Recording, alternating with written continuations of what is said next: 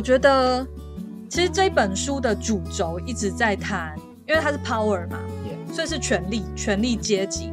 那后来他离开森林弟兄了，呃，不是森林弟兄，说他是拔纳那边就是逃走了，对，他就去找他的，他回到他的家乡，所以呃，幸好他的主人没有夺走他的名字。如果他连连名字都被改掉的话，他可能就找不到他的家了。对，所以他就靠着他这个名字，然后有很多人指引他，就回到了他那个找地的家乡。嗯，那去那边之后，因为他想要学习发展他那个预知的能预示的能力嘛，嗯。对。所以他就碰到了一个老师，然后那个老师会喂他吃一些迷幻药，然后就跟他讲说：“哎、你看到什么，你全部跟我讲，我会帮你解读。对，我会帮你阅读。对我是那些阅读遇事的人。对，然后他说，这个能力啊，如果你不跟我合作，不去发展它的话，它就会渐渐不见，它就像个小孩能力。但如果你要成为男人的话，你就你要听我的话。对，我会告诉你，就是该往哪里去。我会告诉你看到那些东西是什么你就负责。看，我就负责读，这样子。对对对，但不过这部分，就是后来那个人也是个假老师嘛，他只是需要葛维的能力，给他一个舞台，然后他可以在上面作威作福，所以葛维再一次又掉到那个权力斗争里面了，就是再次把自己的力量交给交给别，人，因为因为那个老师强烈的需要他，呃，完全的信任他，然后呃，你不要去质疑我说为什么要你一直讲那些你你读的什么梦到底是怎么样啊，或者是说为什么我要给你吃这些东西，你都不要去质疑，这个就是我们该做的方法，因为我们我们我们整个村子都这样做的，其实这挺恐怖的，因为在他们的这个传统里面啊，是你不能问问题，你不能质疑。那其实这很明显，他就是要把你的自我夺走嘛。因为一个自我完整的人，怎么可能不去思考、不去怀疑？对啊，所以你不能问问题，你不能思考，这本质上就是一个不对等。对，我觉得他蛮有意思的是，他他说，呃，如果如果那个老师是很重要的事件的话，嗯其实格维他都会有预示到，像他比如说他预示到他姐姐过世啊，对。或者他有有预示到他跟呃欧瑞见面，对。对他其实都会预示到一些对他来讲是很重重要的事件。对很重要的事件，对，但是其实他完全没有预示到这个老师的存在，所以这老老师一点都不重要，这件事情其实是呃在他的潜意识里面他就知道的，呃，其实葛维他只能看到对他自己来说是重要的事情，他没有办法再看到别的东西了。对他不是那种就是很科幻那种，哦，我想要预示什么哪个事件这样子，不是这样子的预示能力。那其实我喜欢他这个设定、哎，而且这个设定很写实。写实，对对，就像我们有时候也会做一些跟我们自己有关的预知梦嘛，对但是我们都是对跟自己有关、有连结的，会你才可以收到那个图像。对对，所以我觉得人有一些呃，可能第六感，我觉得这是很正常的。但是这个第六感没有办法无限上纲。是，我觉得包括呃，我我不知道在这样这里讲别人会怎么想，可是我觉得包括是呃，你你你近邻一些先知的行为啊，比如说哦，我要来预知。比如说看塔罗牌，我就可以预知什么东西，或是我是鸡桶，我就可以预知什么东西，嗯或是帮你解读什么东西。其实这个都跟我们到底跟这个东西的关联在哪里，我们只是去探索那个关联的线索，然后找到一些不管是视像，或者是听觉，或是感感受等等的东西。但是这都是一定要有某种东西的关联，它其实不能毫无关联就直接呈现。我觉得这是有困难的，而且它不它很符合的逻辑啦。呃，我会说要有因缘吧。对，就像是姻缘一样的东西。那像那个老师，其实在他可为这个世界里面，就是一个很糟糕，然后我觉得不该存在我跟你讲，我觉得他很写实，而且他很 sad，他就是他本身没有什么能力啊，所以他只能他要控制葛维，呃，因为他本身是他是一个没有就是其实知能力的。其实我觉得他作者有点在质疑说，其实这个世界上有很多的事情的分工是没有意义的，就是为什么我们要制造一大堆的呃代理人，对代理人，对很多的莫名其妙的代理人，而我们要去把这些我们原本应该拥有的能力放出去。对，我觉得甚至都可以引申到说，呃，比如说我们其实应该可以自己种菜，然后给自己温饱。可是我们现在的人其实没有办法做到这件事情，我觉得这也是在质疑我们的呃社会的状况，然后让我们连吃东西这些东西这种这种事情基本的需求都要交给别人处理的时候，呃，其实我们等于是把我们自己的身体的一部分割给别人了，让别人去操控我们的所吃是什么东西。那其实就会有危险，因为我们其实交把我们自己的信任交出去了。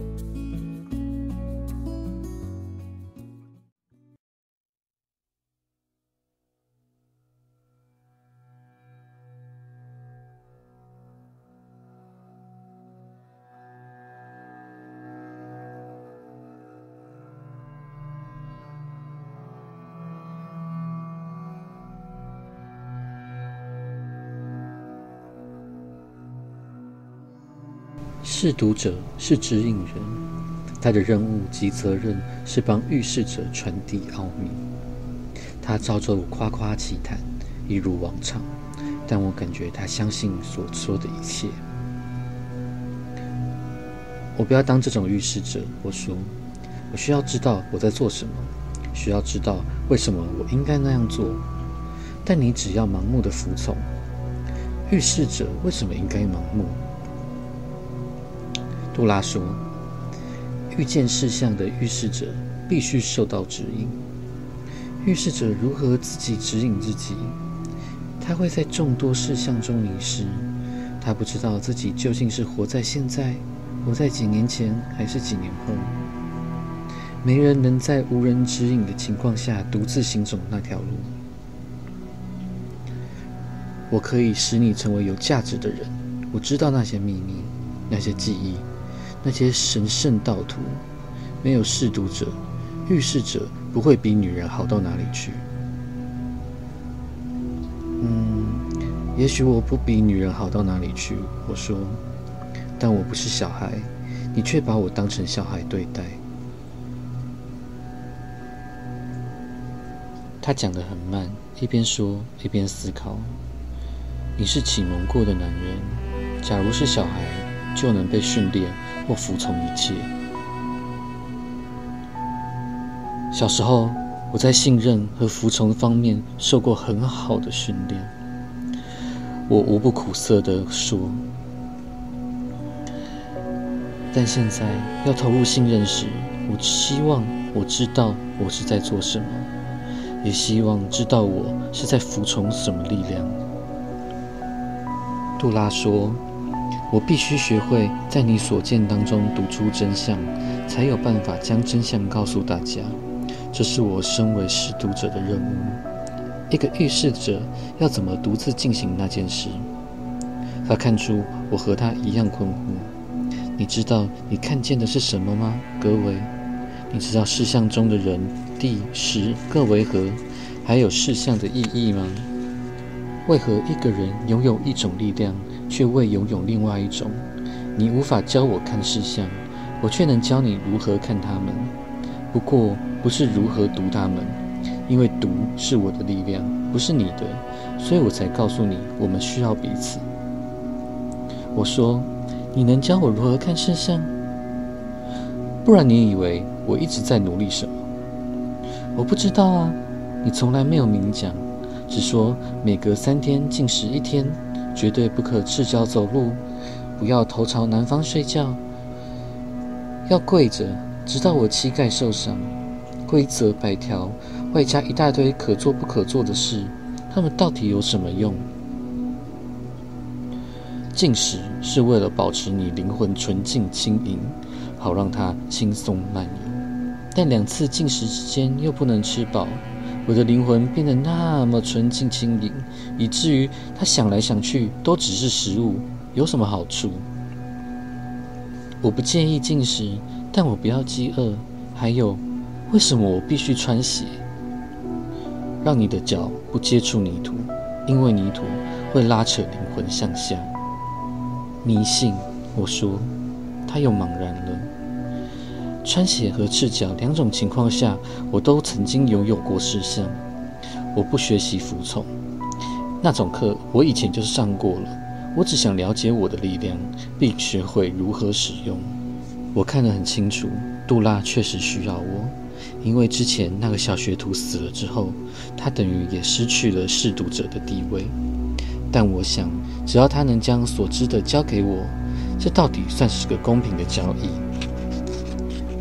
要杜拉放弃主人的地位，随时回答我的问题，为我说明为何一定要做这做那，这一切都不容易。他不是坏脾气的人，而且我猜想，他一定发觉到有个学生既同伴，而非是学徒奴隶，可以带给他快乐。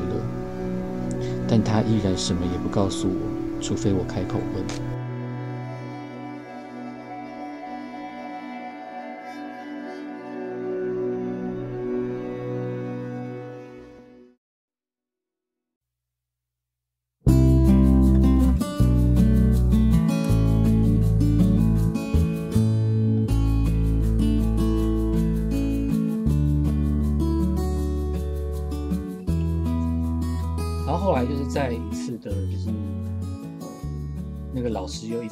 折磨葛伟吗，因为葛伟已经吃迷幻药吃到，就每天拉肚子吐，然后都没有乱七八糟的。然后呃，当然是他也是的确那个都幻觉是有用的，然后让他可以看到一些景象。嗯哼。可是呃，因为太身体太痛苦了，所以整个做这件事情的时候都非常的。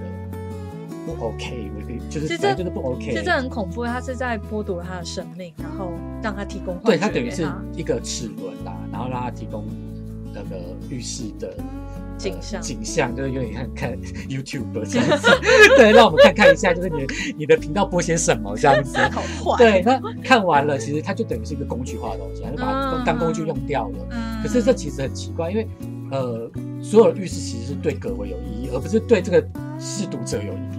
对对，所以试读者到底要怎么读，其实我也觉得很荒谬。I don't know。对，就是有什么好让你解读的？所以，呃，我我会说，有时候我们去求，就是去求神拜佛的时候，其实很多事情是我们应该要自己解读，而不是靠别人来解读。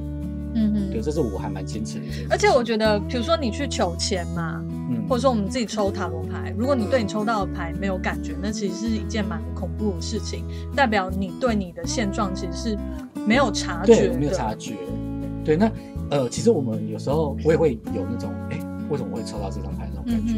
那其实那个东西我会放在心里不断的去反刍，对，反刍，然后去感受一下到底是，呃，这个东西意向什么？我我现在生活随时随地去，哎，跟一下跟那个东西连一下，连一下，连一下，对，也许我们就会连到一点什么东西，嗯对，但是，呃，完全交给别人来，比如说找一个塔罗老师，然后完全的。交给他来判断、判断、判读，然后你就完全的接受、盲目的去追求的话，其实也是蛮恐怖的。这样有点像让随便一个人来塑造你的人生，而不是你自己去对对你的人生有一个主导权。对，所以其实像我们算塔罗牌的时候，我也很希望是。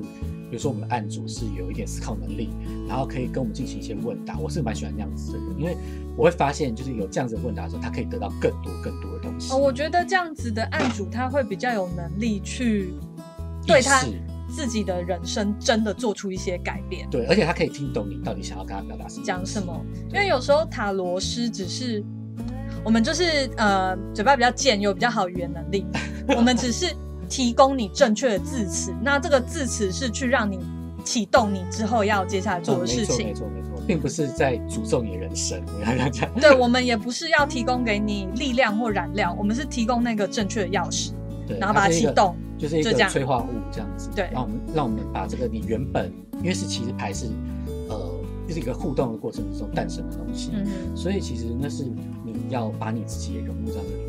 那是我们只是说当一个催化物，把那个钥匙打开，对那这些让你的人生去启动而已。对，那也是你自己所追求的东西。对，对，不是说哦，我去判断下一个判读，然后你就我是一个导师，然后你就要来就是遵从我给你的意志，没有这种事情。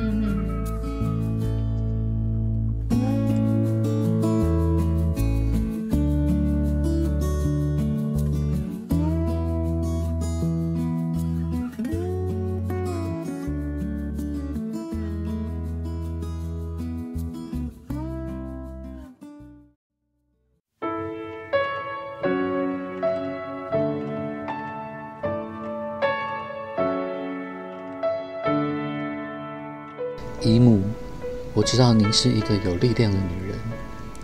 我知道您有时候会看透世界，但是我想我拥有两种力量。凡我听过或看过的，我都可以记得非常清楚。此外，有时候根本没听过或看过的事情，我也可以回想起来。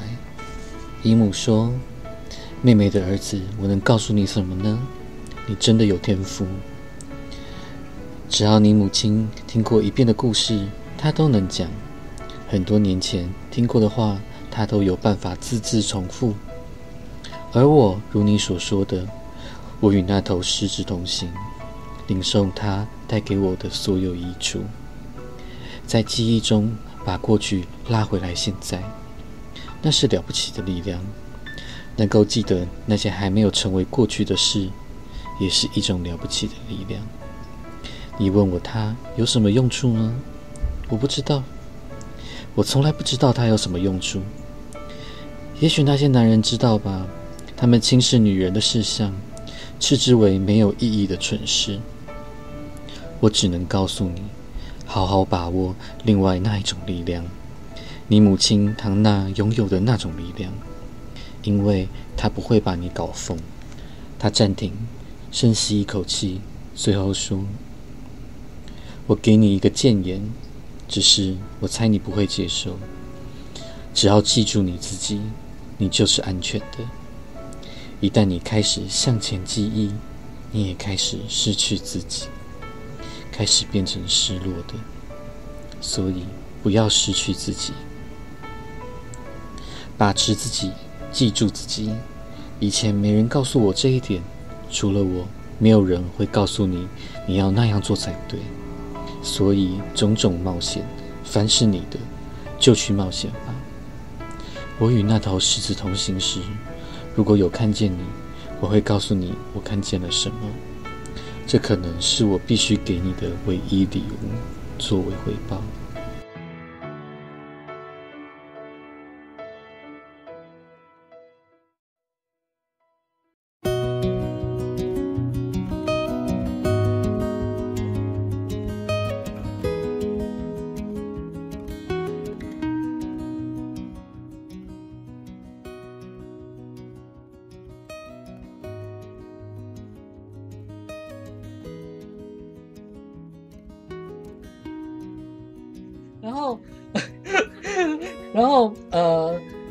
来就是那个他把整个各位整很惨嘛，对，然后他的姨母来来来找他了，就他在世界上算仅存的亲亲人之一啦，他妈妈的妹妹，对他妈妈的妹妹。然后很好笑，就是因为它里面拜的神叫安努神啊，嗯，然后在那个村子里面，他们对那个安努神有个比较 local 称呼，对，叫安爸，因为那个安努神是一只黑豹。然后其实他姨母之类的东西，对他的姨母跟他妈妈，他们都是预示能力很强的人。嗯，呃，这以现在的话来说，他们其实就是党基啦。嗯，对。然后人家村子里面人叫他姨母，就说：“哦，她是个安爸妹。”嗯，就是其实她是可以跟神灵连接的人。对。那跟那个贾老师比起来，其实他的姨母才是真正的，对，他是真正强大的预示者。对对。可是因为她是女性。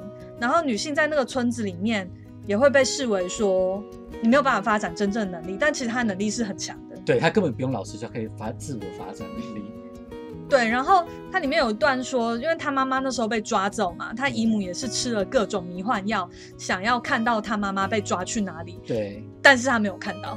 对，对对。然后呃，后来她姨母之所以来呃老这个贾老师这边，是因为她姨母有看到重要的预示了。跟对跟各位有关的预示，对，所以他就来到了这个地方，然后他呃就看到正在嗑药，嗑乱七八糟这样。对啊，他姨母看到什么？他你要现在讲看姨母看到什么吗？对啊，这样观众等一下才知道啊。呃，他姨母就看到他姨母看到葛维开始要过河，嗯，然后后面有死亡追着他。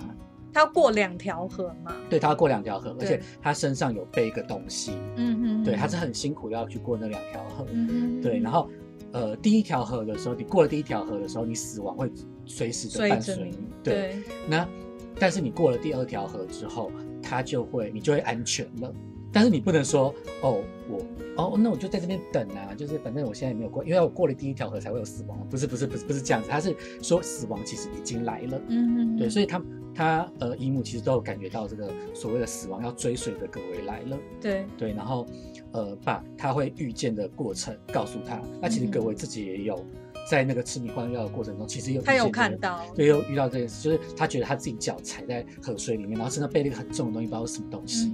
对，然后呃，他就看到这件事情之后，他姨母才跑来，赶快跑来找各位，对，然后他就是大骂那个贾老贾老师说：“你又让他吃那些莫名其妙的东西，这样子。”其实他的那个老师的上一个弟子就是吃了那些东西死掉的，嗯，而且是个小孩子，对，都是小孩子，好恶、哦，对，，很可怕。然后就都是吃了那些东西死掉，所以呃，那个老师其实也是有点罪恶感啦。然后看到安爸妹来的时候，其实很惊吓这样子。嗯然后那个安爸妹那个他姨母来的时候，就说就叫各位说你自己选，你到底要因为他不能进去，他对们那个他只在门口，对对对对他说，你自己选，你要跟着那个贾老师，还是我带你 走，对，还是你要来我这边？嗯，然后各位二话不说就直接冲向他姨母这样子，对对对，对，然后姨母才跟他讲了，就是哦有什么样他看看到了什么东西，然后呃到底他姨母在这个是就是过去的过程是什么，然后为什么他可以看到什么东西，然后来其实算是好好的跟他解释的，虽然很短暂，但是如此短暂却很重要、很深刻的告诉他浴室到底是怎么一回事。嗯哼，对，所以呃，这本其实也有在讽刺，就是说呃，男人很容易要把自己异化出去，然后大家要找一个嗯。谁比较厉害，我们来，PK，然后要把自己奉献给某种齿轮，然后某种规则里面套到某种规则里面进去。哦，这才是荣耀，我要争取荣耀，，对，好像好像这个荣耀不会随着他完成自我而诞生，而是他要去呃面对某种成就，他把自己投到那个成就里面去之后，他才有可能变成那个东西。对，然后呃，那当然恩努妹其实很完全，我觉得就是塔罗牌印象嘛，就是嗯一个狮子有力量，就是跟那个。呃，贵人印象其实是很相似的，嗯只是它是更直接，就是哦，这个凶巴巴的欧巴桑的感觉。对，那呃，我会觉得，呃，这段其实很明确的，有点在告诉我们说，你不要随意的去相信别人告诉你，即即便即便你可能对某种未知或神秘的事情是不了解的时候，你也不要去随意的把自己奉献出去，因为那个人不一定是真的老师，他可能会告诉指引你一个不够正确、不够正确，也许不是错的方向，但可能是不够正确的方向，反而要让你绕路都说不定。嗯哼，重点是你自己要怎么去解读，然后你听完别人的指引之后，你到底可不可以，比如说，呃呃，像葛维他就是有去质疑那个老师嘛，去问答，可是那个老师居然不让他做这样子的问答。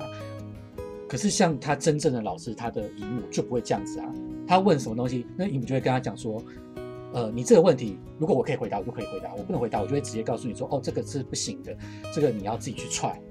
对，这个就很清楚、很明确。我觉得人对老师，尤其是台湾的文化，会有一种很大依赖啦。嗯，那呃，因为我们的文化，包括以前威权的教育，都会把老师设为在一个很高的位置嘛，好像老师就是要是一个完美的人。对，那我们这些下面的小喽啰呢，我们就像恶鬼一样跟老师讨东西、讨答案就好。对，恶鬼。对，那我们觉得老师应该要无所不知，可以满足我们所有答案。那我遇到事情的时候，我只要找到一个老师，我一个解答。对我就可以一个解答，然后我人生的问题就通通都被消除了。嗯，但实际上就是根本不是这样啊！对啊，包括你的父母、你的上司，他们都不是完美的人，有时候他们能力比你还差，比你还笨。对，对，那如果是这样子的话，你如果一直向外找一个力量或一个标杆去解决你自己的问题的话，老实说，我觉得那个问题永远不会被解决。是。所以有时候我会想说，呃，比如说向外去寻求某种体制的改善呢，像是，比如说像呃呃巴纳，他其实是向外去想要找到一个呃大家比较希望、比较希冀的一个完美的地方，可是其实他终究还是向外寻求。那他向内的地方其实还是不足的。嗯、我觉得这让我想到最近呃听到一个很有意思的东西哦，嗯就是心理学里面有个叫认知心理学啊，嗯然后他说其实人啊都会有所谓认知偏误，嗯，对，呃，简单讲可以说是偏见啊，或者说思考盲点。嗯身为人就不可能没有，对，所以这个就是回应你刚刚那个向内的部分，嗯。就是当我们向外想要去做一件所谓好事或建立一个好的体制的时候，我们要记得我们本身其实是有，跟这个东西其实它并不是在同一个点上。应该说我们有缺陷，或者说有缺点，嗯。我们所想，呃，并不是完美的。有时候我们也会从自己的利益出发，那我们要随时随地把这件事情放在心上。嗯我不会想说，哦，我一定要或我一定可以建立出一个完美的体制、完美的制度。应该说，我们尽量趋近完美，然后尽量去察觉自己的缺陷、偏见或不足。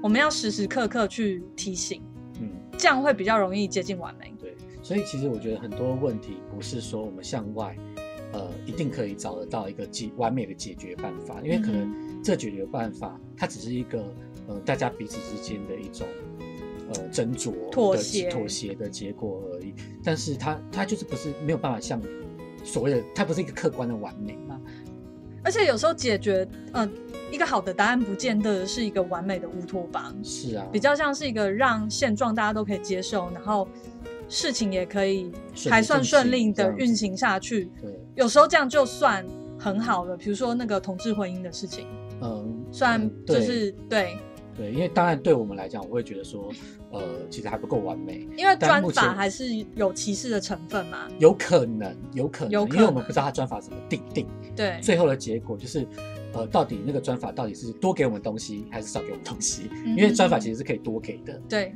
对，那呃，这种东西其实是有弹性的，应该要有弹性的去处理的。那呃，可是呃，以目前的状况来说的话，呃，它有可能是，比如说先先先先斩断你一些权利，嗯哼，这样，那这样的话，它其实就是一个，呃，我们就会认为它是一个歧视的法案这样子。嗯对，那所以像讲到法律，也是我刚才想要想到，就是其实法律这个东西，它没有完全的公平这件事情，没有啊。它，也不是一个呃很专制，你一定要执行，跟呃，就是这是这不是一个答案，也不是一个嗯。你绝对遵从的东西，你必须要有一个足够的思考能力，说，哎。呃，比如说这个法定它是怎么样的理由，你要去看它的呃当时制定这个法律的时候有什么样的案子，然后有什么样的说明，它都会有说明的。那它到底是依据什么样的呃社会背景之下而形成的东西？比如说，其实像呃呃，就算是讲讲刚才婚姻的部分，其实男男女一对一制，其实在台湾也也几十年而已了。嗯没有很多年哦。对，所以呃，其实在，呃国民党来台湾了之后，那个时候都还是呃呃可以纳妾吗可以一夫多妻制的，那个法律上面是可以的。嗯哼，对，所以所以所以这其实是一个假议题，就是什么人家说什么哦要一夫一妻啊，怎么这样才是完美的家庭？要说啊什么东西，就是呃。呃，这也不是也也不过是近年的事情在决定啊，嗯只是因为你们他妈的不同法律，你们就在那边胡扯，然后用你自己的宇宙来讲事情，就根本不是这样子啊。那呃，法律这个东西其实有有很多的细节跟就是有很多的事情要处理。那你看待法律的态度到底是什么？这其实决定了呃你对法律的期望。比如说，有的人会呃赞成死刑或者是反对死刑，那重点在于我们到底想要解决什么问题。如果我们我们赞成死刑，只是希望说，哦，它要有个贺阻作用，然后让人家不会犯罪，我觉得这就是别想了啦，因为犯罪人照样会犯罪，它跟死刑没有什么关联。对啊，对，那那那如果只是让大家解气的话，我就会觉得这这其实是有讨论空间，因为嗯呃，难道我们一定要用这种方式来解气吗？嗯嗯，对，那用让我们的国家一个呃完全不可能不可能完美的法律来决定一个人生死到底是不是对的，而且它实这是常常会有误判。对，而且我们我我们明明就已经不相信我们的法律，更不相信我们的警察了，为什么我们还可以相信呃这个事情的结果呢？这其实是很支离破碎的莫名其妙的东西。我们以为正义，其实常常不是正义啊。对，所以到底什么是正义？其实有时候我们要去看看我们自己到底内心到底是什么东西。比如说我们面对每一个案子的时候，一个社会案件的时候，它到底触动了我们内心什么样？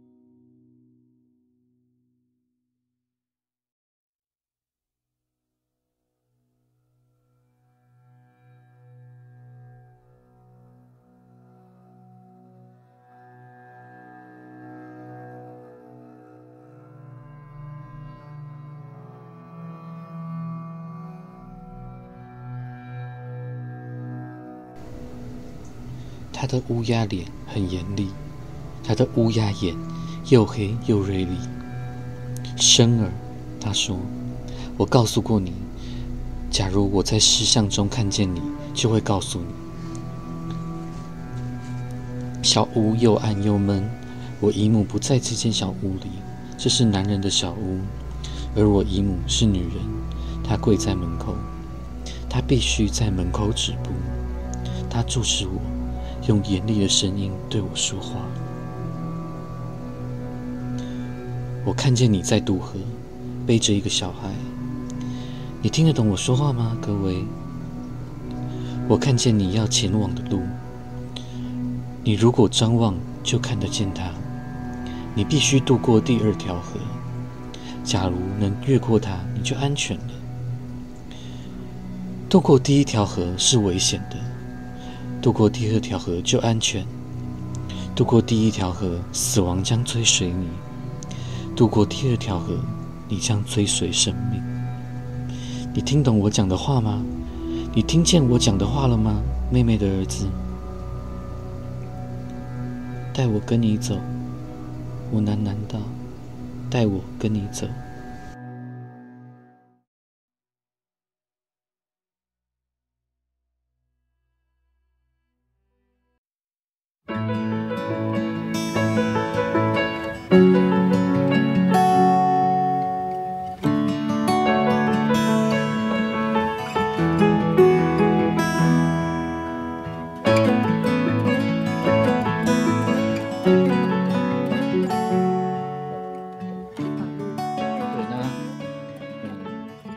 们要去看待那个到底是触动了我们的心里的什么东西，然后呃，法律到底能不能，或者是它到底是根据什么方法来符合我们的期待？那当它不是我们期待的时候，呃，我们心里面要有一个呃，一样也是要有一个平衡标准。比如说，OK，这个事情也许不是我期待的，但它的理由，它这样执行的理由到底是什么？那它是不是代表了我们必须做某种程度的妥协？那这个妥协为的是什么？嗯，那个为的是什么才是重要的？你必须要看透这个整个过程之中，他为了那个远方的那个东西，是不是你同意的？你喜欢、你希望能够去的地方？因为法律这个东西其实不是只有牵扯到受害者跟加害人，一旦这个法律定定，它是会影响之后所有做这件事情的人。对，他有一个执行的效果。对，所以你不能说，哦，我就觉得这人就好戏啊，上人就好戏啊，对啊，对啊，我都觉得侯立系这件事情其实非常的宽容啦。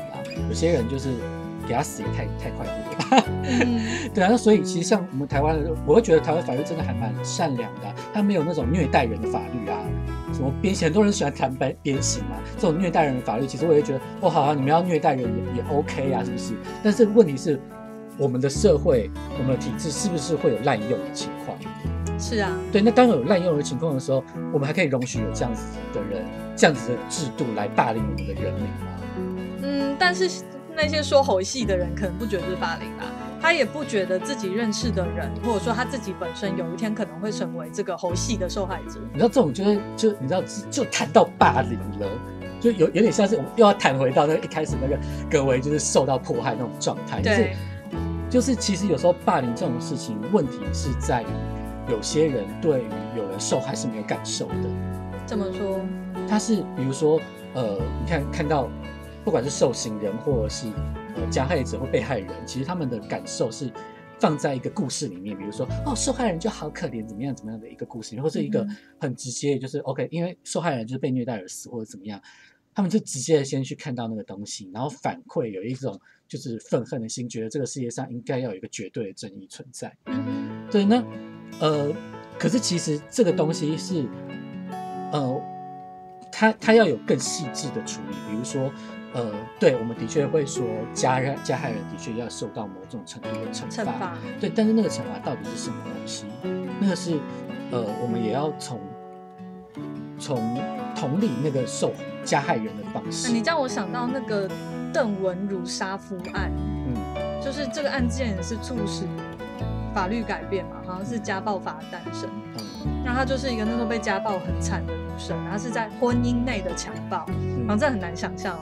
但是如果你的老公要强暴你，这是可以的、啊，这为什么不可以？你们又那么方便住在一起耶、是啊，而且然后法律上很难。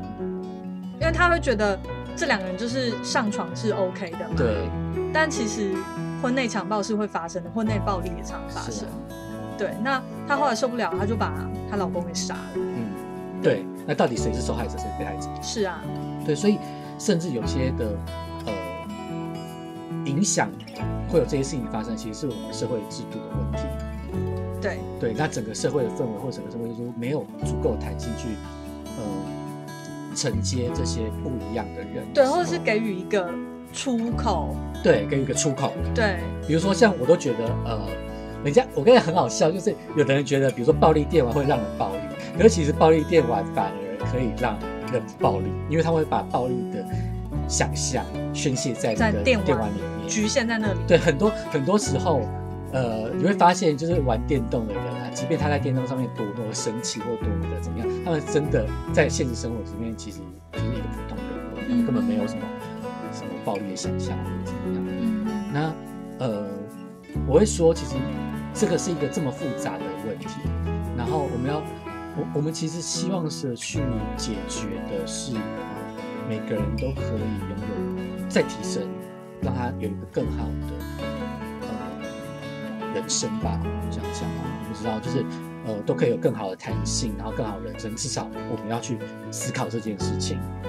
然后，如果是我们的话，我们可以做怎样的一个呃平衡？对，即便说我们也许还是会有一个答案啦，比如说，呃，我觉得还是应该有死刑的存在，因为有些人也该死。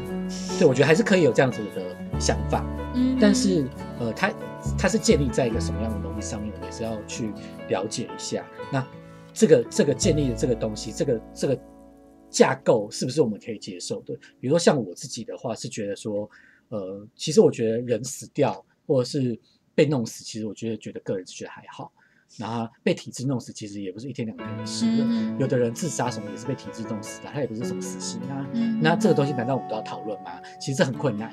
对，那呃，死掉也有时候也是一件好事，也是坏事。对，所以呃，我比较在意的反而是，就是这个社会其实根本就不够有能力去处理这么重大的议题。那这么重大的议题要处理的时候，呃，我的意思是说，他可能比如说法律可能是不够完善的，是或者是我们的人其实是不够了解彼此的，然后我们对于这种东西都太平，就是这种这种故事都太平面化了，我们没有能够更立体的去感受说，哎，这些东西到底是怎么回去，或者是去更相信那些呃呃第一线处理这些事情的人，到底是怎么看待这件事情，要怎么判断。对，其实我们都要去相信这些东西。那我们资讯不够的时候，其实是很难去处理这些问题。然后我们内心里面那些那种复杂的那种生气啊，或者什么，其实有时候是没有那么必要。那其实是应该反反思我们自己，到底要怎么样去评断一个东西，要怎么去看一个东西。嗯、其实像社会上，呃，时不时都会有一些让人很有情绪的新闻嘛，不管那是哪一种新闻、对，因为这样。子新闻才有办法有点阅率。对，那其实我自己在看待那些东西的时候，我会退一步，就是那些呃炒越炒作越凶的东西，我会越觉得说，我会去假设说，嗯，也许有一些资讯我没有看到，也许我看到的并不是真的，我不会人家为我什么新闻，我就说哦，这个事情一定是这样，我不会放弃我思考能力。对对对，那我觉得有这个思考能力的时候，其实对很多的东西你不会有这么强烈的情绪。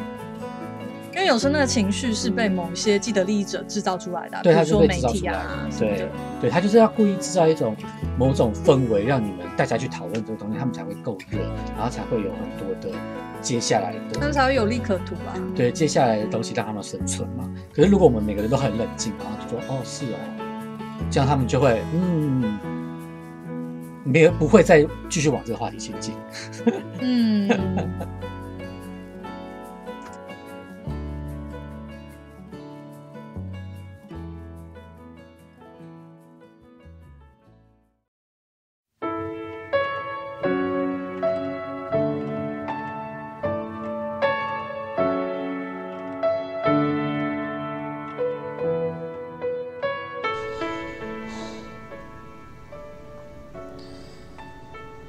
但它并不是我的家。我不想在此度过一生。我天生拥有两种天赋，两种力量，其中一种属于这里，是找地人都晓得的力量。我在这方面的训练失败了，那是一种孩童天赋，一种野天赋，无法训练，也靠不住。但我的另一种力量，尽管可靠，在这里却全然无用。一个装满故事、历史和诗篇的脑袋，有什么益处？瑞索男子越少讲话，越受敬重。故事是妇女与孩童的玩意儿，他们是世相与当下的民族。我在书本中所学的一切，在他们之间毫无用处。那么，我是否要忘掉那一切，背离我的记忆？并任由心智与精神随着我日渐长大而缩小减弱，将我从族人当中偷走的那些人，也从我这里偷走了我的族人。我永不可能完全成为我族人的一份子。想通这一点，我就明白，我必须向前走。我很希望有一张女人那种没有脚的柳藤椅。可是这里的男人不使用女人的东西。这里的女人有什么东西好使用、好制作就使用就制作，但男人对很多事物抱持躲避且不屑的态度，比如柳藤椅，还有讲故事。男人自己剥夺了自己许多技术和乐趣，以证明他们不是女人。但是要证明的话，去做。不是比不做更为理想吗？